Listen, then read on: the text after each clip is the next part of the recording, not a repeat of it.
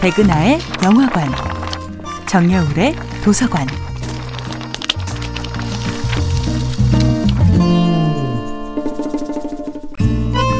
안녕하세요. 여러분과 아름답고 풍요로운 책 이야기를 함께 나누고 있는 작가 정여울입니다.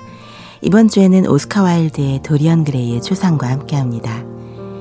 도리언 그레이는 초상화가 그려지기 전에는 평범한 청년이었습니다.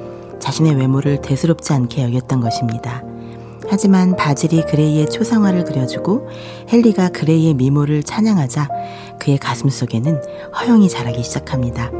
자신의 미모에 대한 걷잡을 수 없는 자부심에 사로잡힌 것입니다. 그리고 그레이의 매력을 한껏 숭배하는 헨리의 달콤한 속삭임이 그의 영혼 속에 잠들어 있던 욕망을 깨웁니다. 자네의 아름다움은 분명 사라질 거야. 이 아름다움의 열기가 식기 전에 자네는 자신의 한 번뿐인 젊음을 마음껏 발산해야 한다고. 유혹을 이기는 유일한 방법은 유혹을 인정하는 것이라고.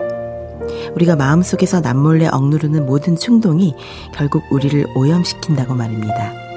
그레이는 자신의 초상화를 본 순간 자신도 몰랐던 자신의 모습을 처음 알아본 사람처럼 지금까지의 삶은 모두 틀렸고 이제부터는 전혀 다른 사람으로 마음대로 살고 싶은 충동을 느낍니다. 그는 이렇게 생각하죠. 얼마나 슬픈 일인가. 난 점차 늙고 끔찍하고 흉해지겠지.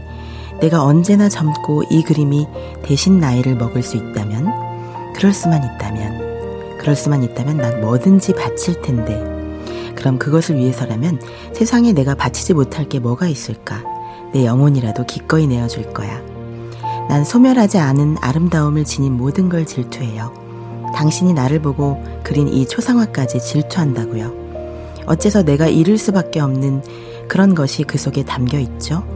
매 순간이 지날 때마다 내가 빼앗기는 그 어떤 것이 저 그림 속에는 담겨 있어요. 초상화는 그 자신이 아니라 일종의 분신이지만 그 분신을 향해 그레이는 완전히 마음을 빼앗겨 버립니다.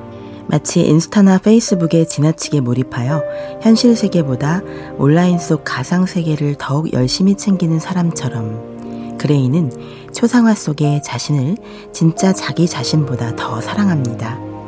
헨리가 그레이에게 갖는 열정은 예술 작품을 향한 수집가의 열정처럼 탄미주의적입니다. 도리언 그레이의 아름다움에 반한 헨리는 그 아름다움에 집착하고 그의 아름다움이 영원히 퇴색하지 않기를 바랍니다. 그 지나친 동경과 집착이 도리언 그레이의 끔찍한 불행을 예고합니다. 정여울의 도서관이었습니다.